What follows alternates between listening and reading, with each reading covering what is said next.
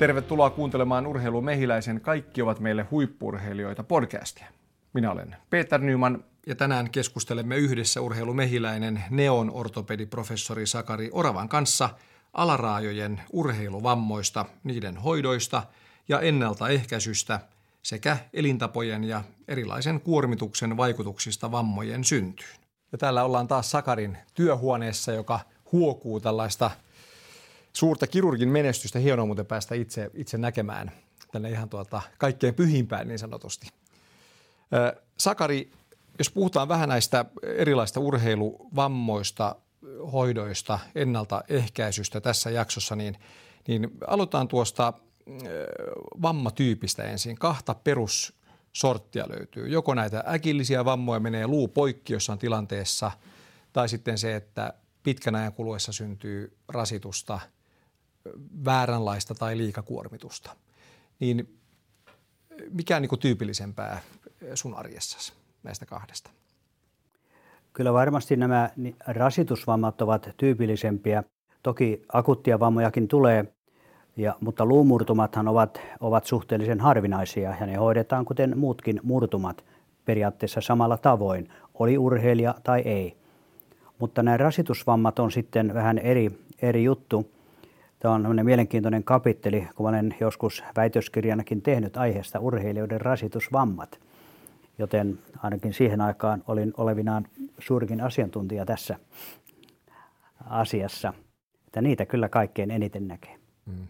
Ja onko, voiko kategorisesti sanoa, että jompikumpi näistä on haastavampi tai vaikeampi tai monimuotoisempi? Rasitusvammat tai nämä äkilliset murtumat ja, ja muut?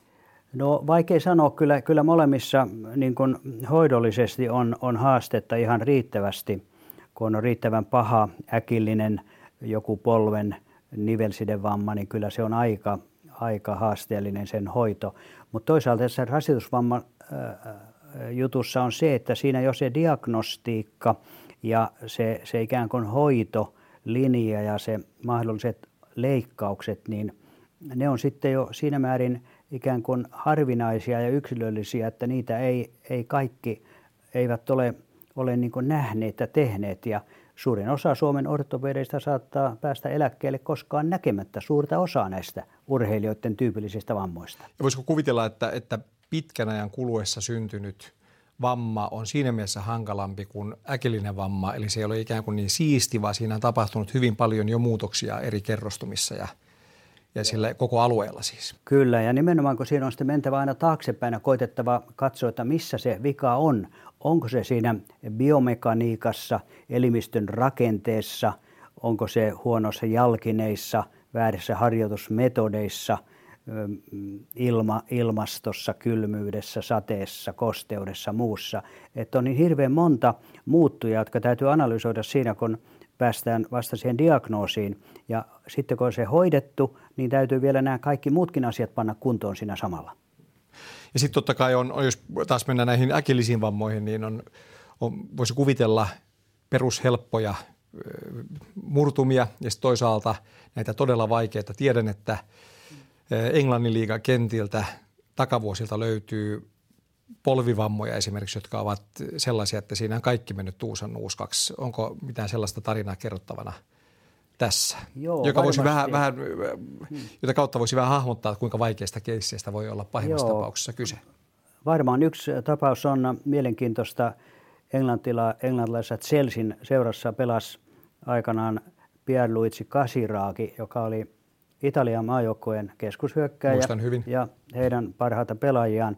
Ja hänellä sitten pahassa vammassa meni polvesta niin kuin rikki kaikki paitsi takana olevat verisuonet. Onko tämä taklaustilanne vai mitä Joo, siinä taklaus tapahtui? ja kiertyminen, vääntyminen. Se niin ruuvikierre tuli siihen polveen ja kaikki repes. Ja häntä leikattiin monta kertaa ensiksi Englannissa ja sen jälkeen Boloniassa, josta hän oli kotosi. Ja mä sitten näin hänet siellä Boloniassa, kun oli, hän oli aika surkeassa kunnossa. Oli, oli polvi jänne, oli kokonaan mennyt kuolioon ja ja polvi oli huono ja käveli pitkän tuen kanssa kahdella kepillä tuskanhiki otsalla ja sitten halusi, että mä tulisin sinne leikkaamaan hänen, hänen tätä polvensa ja niin mä sitten menin ja saatiin se sitten hyvin korjattua. Se oli aika haasteellinen leikkaus, piti rakentaa tyhjästä niin uusi polvijänne. Ja saatiin se sitten tehtyä ja hän sitten toipui siitä hyvin ja pystyi pelaamaan poikien kanssa puulaakin jalkapalloa. Mutta ammattiura pelaajana loppui siis siihen. Ammattiura jäi siihen. Ja kaikki tiesi sen jo Joo, alusta lähtien, kyllä. että se oli tässä. Ja on sitten elämässään pärjännyt hyvin kyllä sen jälkeen.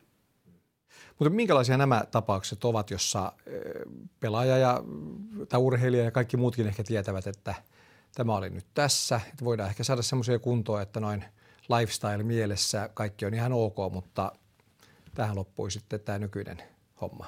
Kyllä moni on hyvin pettynyt ja katkera pitkän aikaa, kunnes se sitten itselle varmasti kypsyy vähitellen, että tämä oli tässä ja onhan tässä sentään vuosi kaupalla saatu olla niin kuin nauttia sitä urheilusta ja huipulla olemisesta.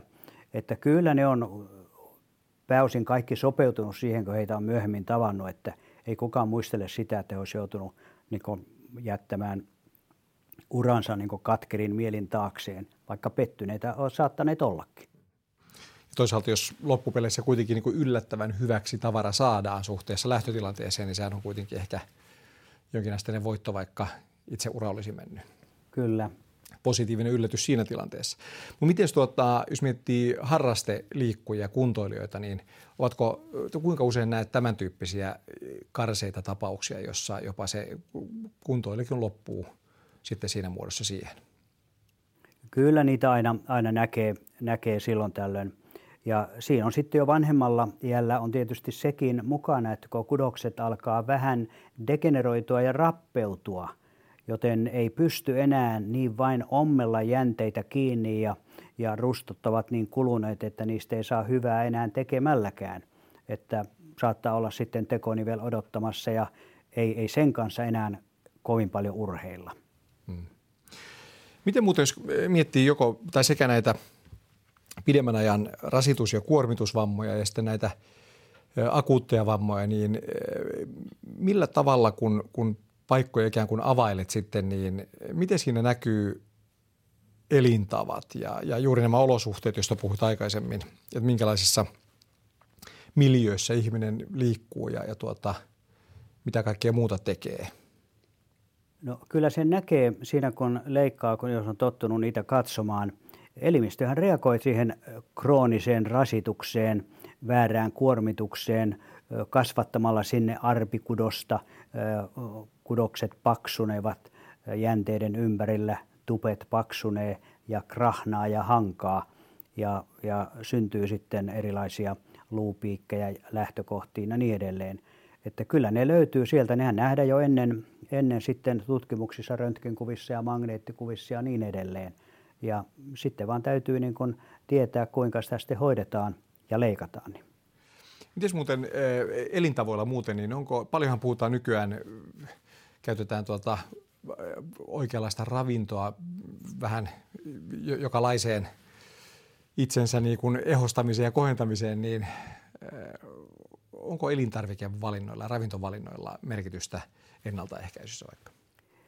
No en usko, että on kovin paljon, mutta sen taas uskon ja tiedän, että jokainen itseänsä kunnioittava, aktiivisesti liikkuva ihminen jo periaatteessa käyttää terveellistä ravintoa ja syö paremmin ja heillä on vähemmän ylipainoa ja on paremmat eli, elintavat muutenkin, että se niin kuin kulkee käsi kädessä sen liikunnan ja urheilun harrastamisen kanssa, tämä terveyden elintapojen harrastaminen. Ja, mutta itsessään niin hivenaineet, vitamiinit muut, niin nämä eivät suorastaan mielestäsi siis ennaltaehkäisevästi vaikuta? No ei, ei, voi, ei ole todettu, että olisi mitään semmoista selvää. Kyllä siitä pitää huolehtia, että niitä on niin riittävästi, ettei saa tulla, tulla niin liian yksipuolista ravintoa.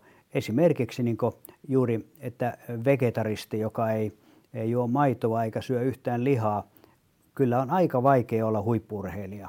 Ja, niin kun, ja osteopo, osteoporoosi saattaa uhata Joo. tietynlaisissa tapauksissa, jossa ravinto on, on ainakin osasyyllinen sitten. Kyllä, että kyllä, kyllä näissä pitää niin ottaa se kokonaisuus huomioon ja huolehtia siitä, että on riittävästi semmoista ravintoa, mistä saa niitä vitamiineja ja hivenaineita.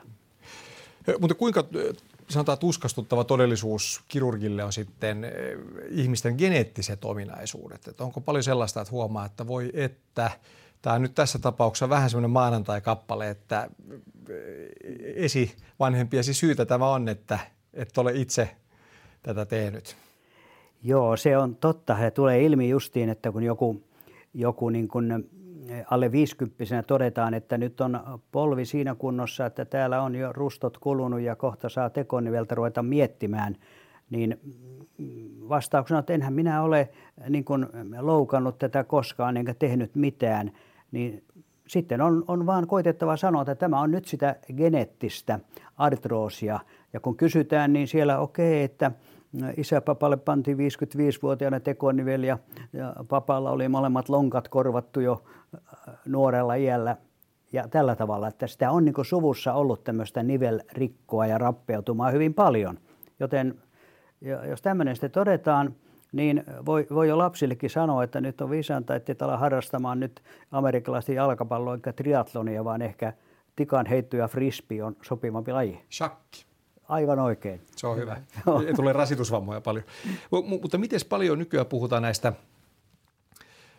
tuota, kuluttajien ottamista geenitesteistä, joita vaikka amerikkalaiset firmat tarjoaa ja vastaavaa, jossa myös tulee tällainen niin kuin lääketieteellis geneettinen selvitys sinun kehostasi, niin tuota, on, onko niistä niin kuin hyötyä, jos joku tulee vastaanotolle ja näyttää, että tämmöisen geneettisen kartan mä nyt sain, että miten kannattaisi nyt tästä eteenpäin elää ja harrastaa ja tehdä?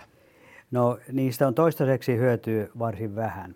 Ehkä nämä geenitestit paremminkin osoittaa sen, että onko se suku niin lähtöisin tuolta, tuolta Uralilta vai onko se jostain, jostain niin tuolta Italiasta tai jostain muualta. Tämä löytyy tämmöisiä yllättäviä yhtäläisyyksiä, että, että sukua saattaa olla semmoisessa paikassa, mistä ei ole ikinä kuvitellutkaan. Ja sehän on mielenkiintoista. Monet ihmiset niin kuin, haluaa sitä sitten sillä briljerata ja toiset taas haluaa sen kätkeä. Eivät sano kellekään, että mistä esi on tullut. Mutta miten sitten, äh, kun paljon puhutaan myös siitä, että äh, nykymaailmassakin ne, jotka niin haluavat elää terveellisesti ja haluavat treenata, niin totta kai tiedän, että moni on jo kauhistellut sitä yhdistelmää, että on huippujuristi, joka tekee 14 tunnin työpäiviä ja sitten triatlon harrastus siihen päälle vielä ja – pikkulapset ja vaikka mitä, niin, niin näetkö paljon tällaisia nykyään, että, että, että ihminen yksinkertaisesti kuormittaa itseään enemmän kuin mitä niin kuin lääkäri määräisi? Joo, kyllä tämmöisiä, tämmöisiä niin on. Että, Oletko ne yleisempiä, mutta tänä päivänä kuin vaikka 20 vuotta sitten? Joo, nyt on polarisoitunut tämä, tämä harrastus just niin, että näitä ylemmäärin paljon ja liikaakin harrastavia on enemmän kuin ennen. Ja toisaalta taas niitä, jotka eivät harrasta mitään, on, on samaten enemmän. Ja muistan, kuinka yksi semmoinen tuttu vanha juoksuvalmentaja, oikein Suomen huippuvalmentaja, sanoi, että eihän näitä juoksun rasitusvammoja nykyään ole, koska ei kukaan juokse. Se on lyhyesti näin. Koska on se selvä, että nykyään Kalevan kisojen kympin voittoajallahan ei olisi 70-luvulla päässyt kymmenen parhaan joukkoon. Että jossain meillä on ne juoksijat, kun Väätäinen ja Vireen – voittivat vähän mitaleita, niin kaikki ihmiset lähti silloin juoksemaan ja hölkkäämään. Ja meillä oli pilvin pimein näitä rasitusvammoja, joista mäkin silloin innostuin nuorena. Että kun näitä näki joka päivä kaikkia mielenkiintoisia rasitusmurtumista akillesjänne vaivoihin, niin, niin siinä sitten tuli sitä, sitä niin kuin näppituntumaa, että minkälaisia nämä vammat on. Niitä on paljon vähemmän nykyään, koska ei meillä ole näitä kovasti treenaavia urheilijoita. Mutta puhut kuitenkin tästä polarisoitumisesta, eli, eli löytyy siis pieni porukka, joka treenaa niin kuin äärimmäisen paljon ja iso porukka, joka ei tee oikein mitään. Onko se siis enemmän tämä, tämän päivän? No se on ehkä en, enemmän se tämän päivän, tämän päivän juttu.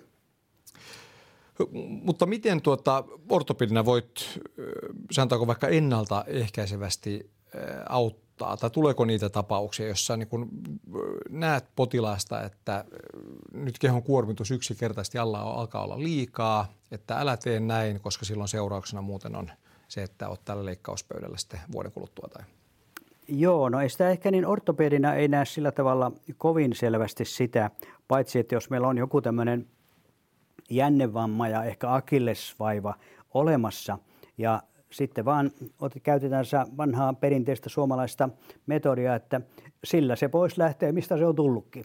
Ei muuta kuin kahta enemmän treeniä. Niin se on tietysti huono. Mutta toisaalta sitten eh, urheilijakin eh, ehkä enemmän kuormittaa sillä tavalla, että kun hän on kotimaassa pikkusen nyt harjoitellut ja hän menee Etelä-Afrikan leirille, jossa yksi, kaksi ne juoksumäärät per viikko lisääntyvät kolminkertaiseksi siitä, mitä täällä. Ja sitten ihmetellään, että miksi mulle tuli tämmöinen rasitusvamma siellä. Niin ei sitä pitäisi ihmetellä, pitäisi katsoa peiliin ja miettiä tätä asiaa. Että nämä, nämä on semmoisia hankalia asioita, että liian nopeasti lisääntyvä harjoitus ja liian kova harjoitus ja nämä liian suuret muutokset tästä harjoituksen määrässä, nehän on niitä, jotka altistaa näihin rasitusvammoihin. Että kyllä ne pitäisi hyvin, hyvin niin kuin hellävaroin ja sopivasti asteettain aina lisätä tätä treeniä. Eli jos vähän niin kuin ikään kuin maalaisjärjelle käyttöä ja vähän vanha sanotaan, että maltti on valttia myös niin kuin näissä, jos miettii ihan tavallisia kuntoilijoitakin, niin joo, niin yhtäkkiä joo. ei pitäisi kuormittaa itseään paljon enemmän kuin aikaisemmin. Siis. Nimenomaan, nimenomaan joo. No, miten muuten, jos miettii vammojen ennalta ehkäisemistä ihan tavallisissa kuntoilijoiden tapauksissa, niin tässä on varmaan sanoit, tai sitten mainita vähän monipuolisesta liikunnastakin ja aika antaa palautumiselle. Se on urheilijoille, kaikille liikkujille hyvin tärkeää – että pelkällä lisätreenillä tulokset eivät paranne, vaan palautuminen on erittäin tärkeä myös, vai mitä ennaltaehkäisymielessä? Joo, joo se pitää paikkansa, että, että juuri tämmöinen, tämmöinen niin harjoituksesta palautuminen on huonoa, kun on, ohjelma on niin kovaksi rakennettu ja ajatellaan, että ei voi pitää yhtään taukoa niin kuin, harjoituksesta koko vuotena kun monta kertaa hyvät tulokset on tullut, esimerkiksi yleisurheilussa on todettu, että kun joku on tämmöisen vamman takia tai rasitusvamman takia joutunut niin kuin harjoituskieltoon, niin kahden viikon kuluttua siitä hän on tehnyt sitten omat ennätykset ja parhaat tuloksensa. Oltua levossa kauan aikaa. Hmm. Että elimistö on niin kummallinen, että esimerkiksi viikon lepo, vaikka olisit sängyssä, ei yhtään huippurheilijan kuntoon vie alaspäin. Kaksi viikkoa on semmoinen, jos ei tapahdu mitään negatiivista – vasta kun mennään sitä pitempiin taukoihin, alkaa vähän sen se kuntotaso laskea. Tulee vähän mieleen se Euroopan mestaruuden voittanut Tanskan jalkapallomaajoukkue tuossa menneellä vuosikymmenellä, joka, mm. joka tuota, pääsi kisoihin sen takia, että Jugoslavia oli joutunut boikottiin sisällissodan takia ja, ja kaverit legendan mukaan oli ollut pizzalla ja oluella pari-kolme viikkoa ja yhtäkkiä joutui sitten kisoihin mukaan ja otti ja voitti koko Euroopan mestaruuden. Ehkä, ehkä tämä symbolisesti voisi toimia tämmöisenä Joo. muistutuksena, että Kyllä, hyvä, hyvä esimerkki hyvää. siitä, kyllä. Mutta jos miettii tavallisia kuntoilijoita, niin, niin äh, kuinka haastavaa on se, että vammoja ei välttämättä tarpeeksi varhaisessa tota, vaiheessa hoideta – ei, ei anneta ehkä riittävää toipumisaikaa ja niin edelleen. Kuinka paljon jumppaa tulee potilaiden kanssa näissä asioissa? Joo, kyllä tulee, tulee aina, että kyllä siinä pitäisi semmoinen terve maalaisjärki olla mukana ja siitä pitäisi jutella kavereitten ja valmentajienkin kanssa, että kun alkaa tämmöisiä oireita vammasta tulla, niin sitten osataan löysätä riittävän ajoissa, eikä pitää kiinni siitä, että kun on kerran nyt sovittu tässä yhdet yhdet suunnistuskisat nyt viikonloppuna, niin mennään vaikka hampaat irvessä sinne juoksemaan. Jos miettii just tavallisten kuntoilijoiden arkea niin, ja puhutaan alaraajoista, niin minkälaiset tuntemukset, oireet saattavat olla sellaisia, että silloin kannattaisi kyllä tulla Sakarin tai jonkun muun ortopedin puheelle ja tarkistaa tilanne? Kyllä ne semmoiset oireet täytyy olla, että ihan normaali elämässäkin tämä, tämä liikunta ja pienikin rasitus, porraskävely tai nopea – nopeampi liike, niin aiheuttaa kipua, särkyä turvotusta ja, ja sitten niin on semmoista lepokipua, yösärkyä ja muuta. Ne on merkkiä, jotka puhuu siitä, että jotakin on nyt siellä vähän niin kuin rikki tai tulehtunut, että kannattaa katsoa. Ja onko nyt niin sitten vanha, vanha siis totuus se, että jos tuntee jossain ikään kuin aktiivista kipua, niin sitä kohtaa ei pidä treenata myöskään? Joo, kyllä se näin on. Ja aina voi omia ensiapuja olla se, että jos ei nyt kylmäpussia, jääpussia löytyy aina ja jotain tukisidettä löytyy ja samaten sitten voi, voi ottaa vaikka käsikauppa buranaa ja katsoa nyt päivän 2, 3, 5, meneekö se ohi vai ei. Sakari, kiitos tästä asiantuntijapuheenvuorosta taas näistä alarajojen urheiluvammoista sekä harrastelijoille että, että ammattiurheilijoille – tapaamme uudestaan taas seuraavassa podcast-jaksossa. Kiitos.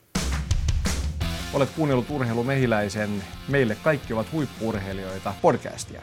Vieraana tänään oli Urheilu Mehiläisen ortopediprofessori Sakari Orava.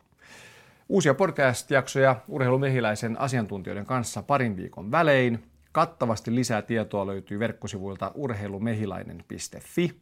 Muista myös laittaa tiiviiseen seurantaan Urheilu Mehiläisen Instagram-tili ja muista pysyä liikkeessä.